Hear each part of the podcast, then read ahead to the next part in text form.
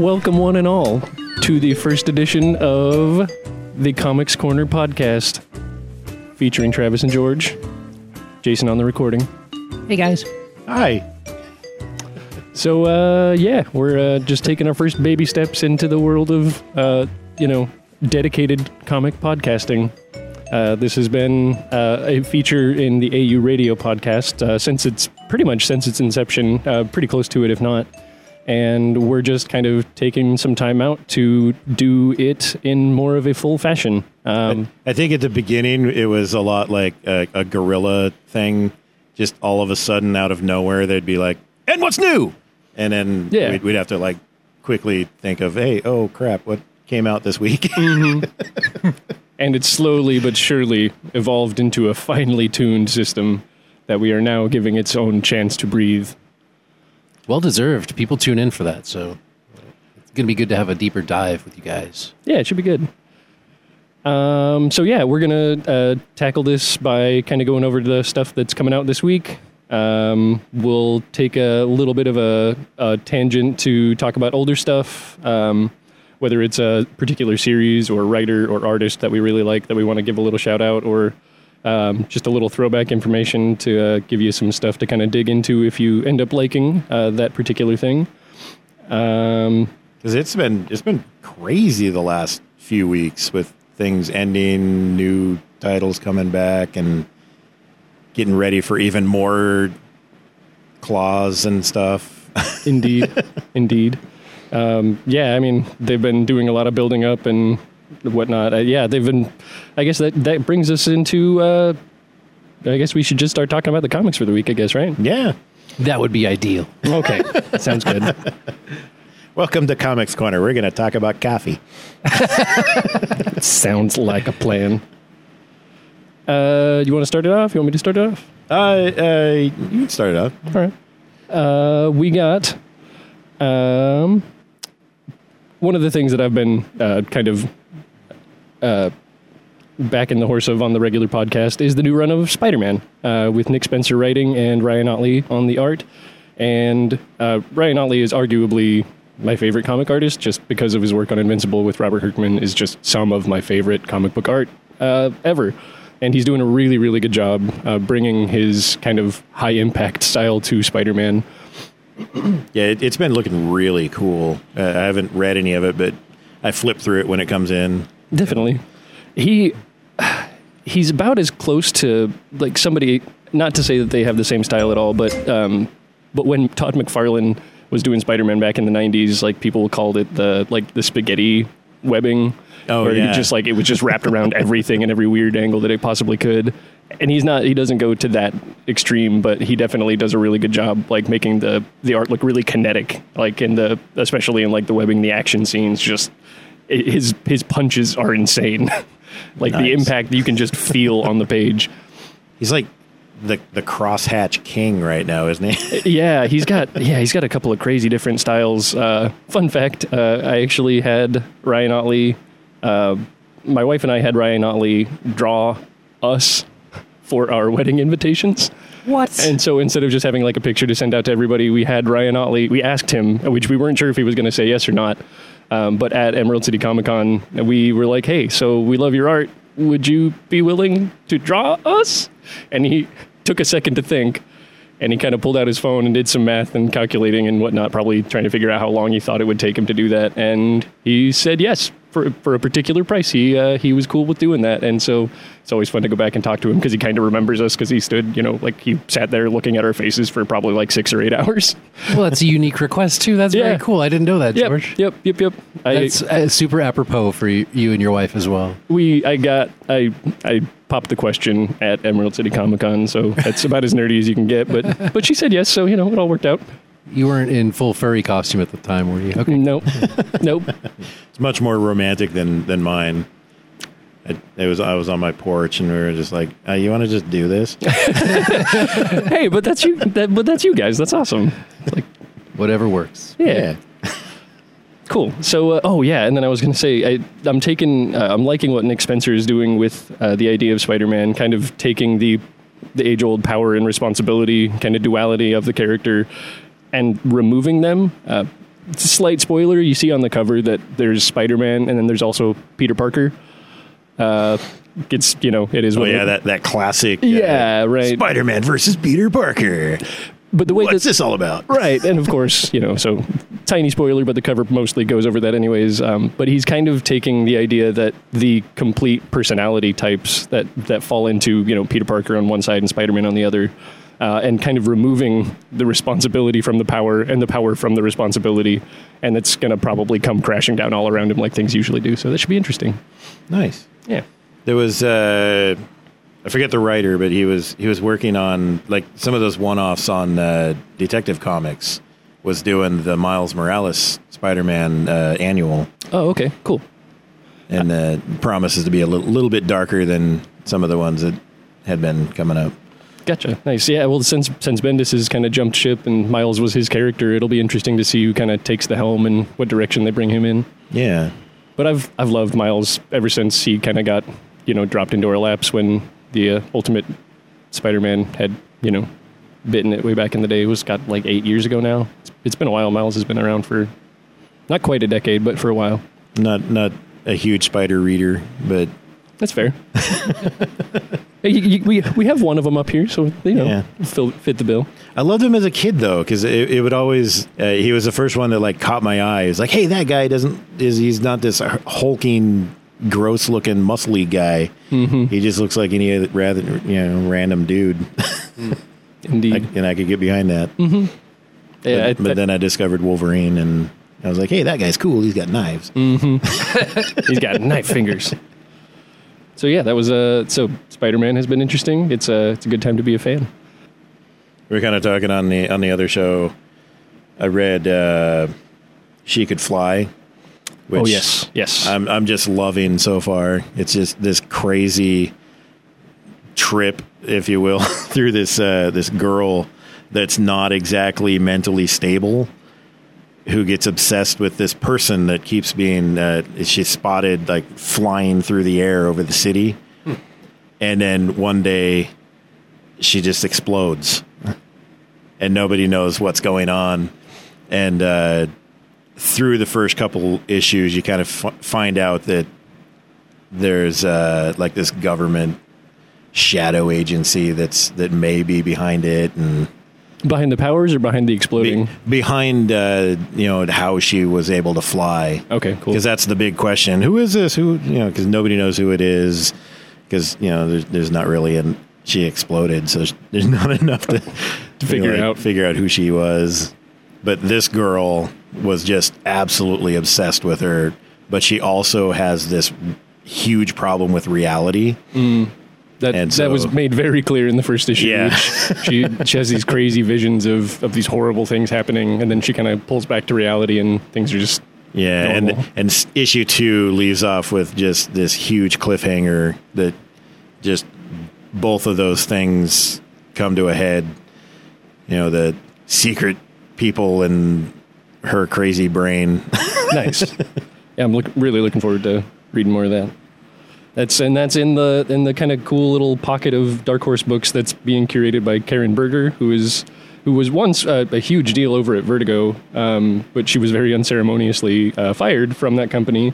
And ever since, she's kind of she's hopped around to Image for a little while and did a few books over there with them, and she's now currently camped out at Dark Horse, and she's doing some really cool stuff with the writers and artists and things that are involved, of course.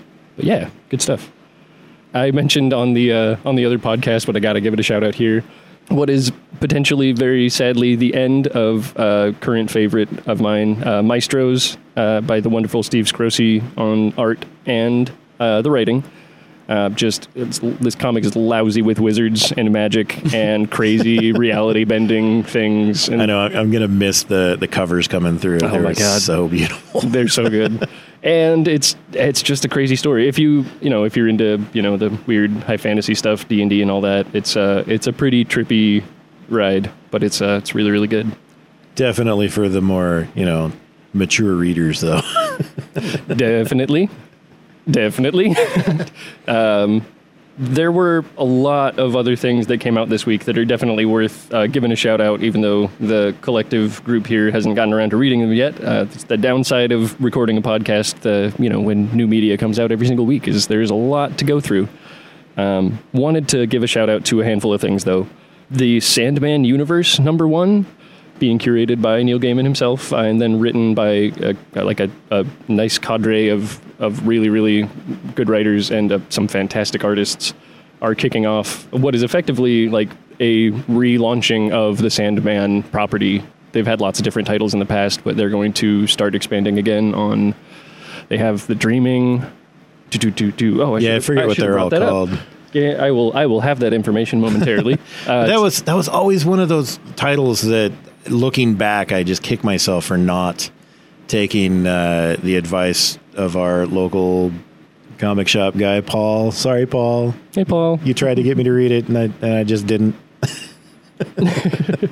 and, and it's actually that's it's on my bucket list of comics to read too. I still haven't read. Um, I haven't read uh, other than a chunk of the prequel story that they came out with recently, which I figured was an in, you know, weird, appropriate place to start, even though it's literally the last thing that's been published other than this new stuff. Uh, but they did Overture, Neil Gaiman did with J. H. Williams III, and that was a gorgeous book, like beautiful, beautiful artwork. And it's apparently the story of what came immediately before Sandman, whatever. It's the event that kind of started the the Oh, war yeah. of sorts. Or, Huh. Not having read Sandman, I only know so much, but but yeah. So and, there's and then they had that kind of like where they they had that universe kind of poke its head in during the uh, the metal storyline. right, right, and that's that was that was super super out of left field to a lot of people. But Yeah. uh, the, the the dream I feel like came to him, or was Yeah, it was it Sandman uh, himself? I, yeah, not really being familiar with the characters and, and not hundred percent on who that guy was. and you know, I think I looked it up at the time and I was like, oh, okay, it's the guy from Sandman. right, right, right. And so this is this is us admitting that we know little about that universe. Very guys. authoritative. yes, yes. Hey, we'll we'll get on our old school Vertigo and we'll do a we'll do a feature on it when one of us gets around to starting to read that. That'll be fun. Yeah, we'll, Uh, we'll have to have Jen on because she she's been reading it. Oh, nice. And Hannah, I think Hannah's big into it too. I feel like that sounds right. Yeah. Yeah, Uh, we got some resources. We just didn't use them. and we'll probably i feel like we will um, as we go along we'll start to have people come up and you know talk about what they're passionate about i know uh, at least a couple of uh, other employees here at adventures yeah, have- Joy was. She wanted every ti every cover that we got. oh nice of the sandman ones Yeah. yeah nice very nice um, yeah moving on from sandman we got um, catwoman number two uh, by the wonderful joelle jones uh, who has been kind of working on and off with Tom King on the regular Batman run, kind of on the on the arcs that kind of feature a little bit more of Catwoman. So it's an awesome fit to have her start her own series over there. We also have Superman number two over at DC, once again by Bendis, who is taking over that entire line effectively. I heard that this one was pulling one of the one of the bad guys from one of the movies, like Oh, really? Like Nuclear Man or some something like that. Huh? From one of the like the Christopher Reeve movies? Yeah. Oh, wow. I hadn't heard that. That's awesome. Interesting choice, but Yeah, yeah. Let's let's pull from here. But that's kind of what uh, what uh, that whole S- the Snyder team is doing, aren't they? they? They're kind of pulling back and doing the Legion of Doom and it's true. It's true. They kind are. of going that old school Super Friends kind of feel, I, but I making it cooler. right, right. I, I, I am really enjoying Justice League. I, I liked a bit that came at the end of the New Fifty Two that Geoff Johns wrote. It was like a, a whole Darkseid War thing that they were doing, um, and that was just crazy, bombastic, you know, like event style storytelling just in the Justice League comic. And now Scott Snyder's kind of doing that again with all of this crazy stuff with the broken universe source wall and all the stuff that happened in Metal. That's just bonkers, crazy off the deep end. He's just grabbing all those random pieces and and running with it. Yep. Which I guess story wise he can do because I, I like their excuse for all of this crazy stuff happening is the fact that the uh, they broke the universe. They literally broke Yeah. the universe, and now like almost anything can slip through the cracks of of you know existence. I guess. An excuse to have three Justice Leagues. Yeah, yeah. Uh, okay, moving on. Uh, we have also highlighted in the um, in the main podcast, but just a delightful, crazy, weird, kind of creepy uh, thing. It's a ball of chaos. It's called Farmhand by Rob Guillory, um, which I'll get to. Uh, I'll, I'll mention him again later when I talk about how crazy back and forth everybody in the comics industry is with working with each other. it's there's a whole like conspiracy corner that Katie could do about how everybody's working with everybody at the same time. It's been a really fun story so far. It's, Yeah. there, there's so many things going on with the weird farm that grows body parts, and then you have the whole family history between him and his dad, and all these things that keep popping up. And the Etsy store that sells chog hats at the back. There's a whole throwback to Chew in here, which was the book that uh, Rob Guillory had uh, drawn before this one. So if you're a Chew fan, there's a weird little Easter egg for uh, for for that comic in here too.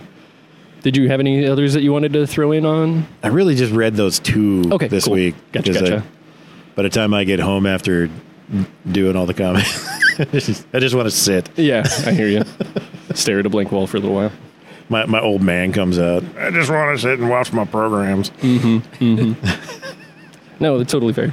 So yeah, that's uh, I guess is a good time to bring it around to Fantastic Four number one, uh, which is maybe a weird one to give a little bit more of a shout out because they're not necessarily the most popular Marvel property, but they're getting Dan Slott hot off of his insanely long run on Spider-Man over onto this book, and they have wonderful artists, um, primarily Sara Pichelli, who had actually worked with Bendis on a lot of the Miles Morales Spider-Man stuff um, in, Yeah. it, in the early days of that run. Uh, so you have the makings of an awesome, like fun, great, like solid superhero story. And I I read this comic and I, I really liked it. I'm not a huge Fantastic Four fan in general, but I was confused as to where everything had left off before this. And then I remembered that I never finished reading Secret Wars, which was arguably the last big story that, that had featured the Fantastic Four. Um, and moreover, the entire Marvel universe. But um, they definitely had a particular focus uh, since Doctor Doom was the big bad guy behind that entire event. So, with Doctor Doom being the bad guy, of course, the Richards family and everybody are going to, you know, try and stop Yeah, the, him. The last thing I ever, uh, the last thing I read with uh, Fantastic Four was way back at the first Civil War, Oh, where where they were just there was just so much infighting with the group, and and then Suit took off, and yep. It's that was a that was not their happiest family moment. nope. So, anyways, it's uh, as it left off. The group has been broken apart. Um, the end of Secret Wars left the Richards family, um, adults and kids, basically stranded, lost in the multiverse. They were effectively uh, spoilers to Secret Wars. So, I guess if you don't want spoilers to Secret Wars, you know, maybe jump ahead a minute or so. uh, but effectively, they had um, they had a universe engine uh, in the form of a guy named Miracle uh, Molecule Man, who had Oh. been the source of power behind all the bad things that were going on for the whole story arc. Uh, but then um, uh, Richards the Younger, uh, their son, has like godlike abilities where he can kind of Yeah. just create matter and things. And so between him and Molecule Man, they were basically restarting the universe after it had been broken completely in Secret Wars. And that was where it left off. And as far as I know, they haven't really poked their heads up until now. So they've kind of just been on the back burner. That's crazy.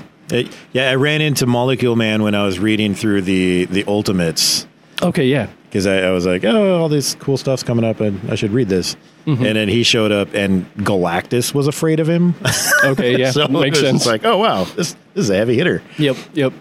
And he's been he's actually been behind a lot of the really weird things that have kind of been reality bending, you know, things in the DC universe. I think uh, Norman Osborn was making use of him when he was in charge of Shield when or sorry, Hammer, which is what he called his version of Shield when that had gotten all dismantled and whatnot after the events of Civil War.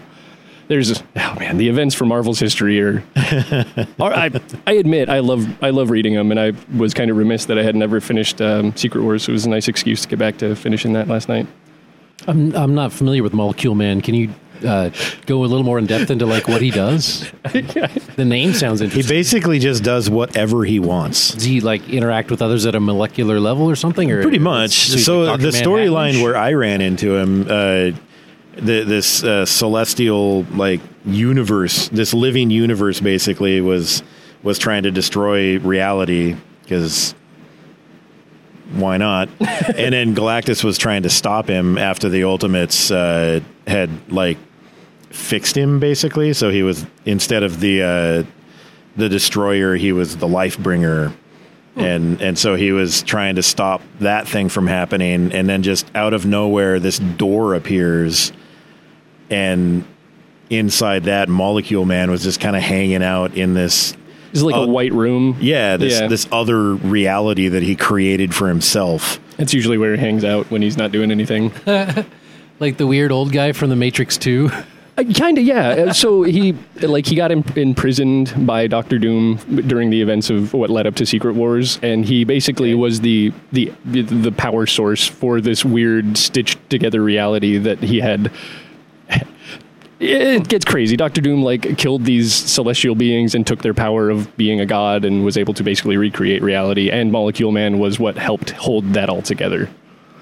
Cool. Yeah, I mean that's not a great explanation, but it's he's He's like an interdimensional kind of being then or something along yeah, those lines. yeah, Neat. O- Omega level power or something like that. I don't know. They have weird classifications in the With, Marvel universe. with the personality of a snarky jerk. yep, yep. Part of that, actually, when it all comes tumbling down for Doctor Doom in the story, is when uh, two guys go and visit him in his little white room, and neither of them brought him a burger.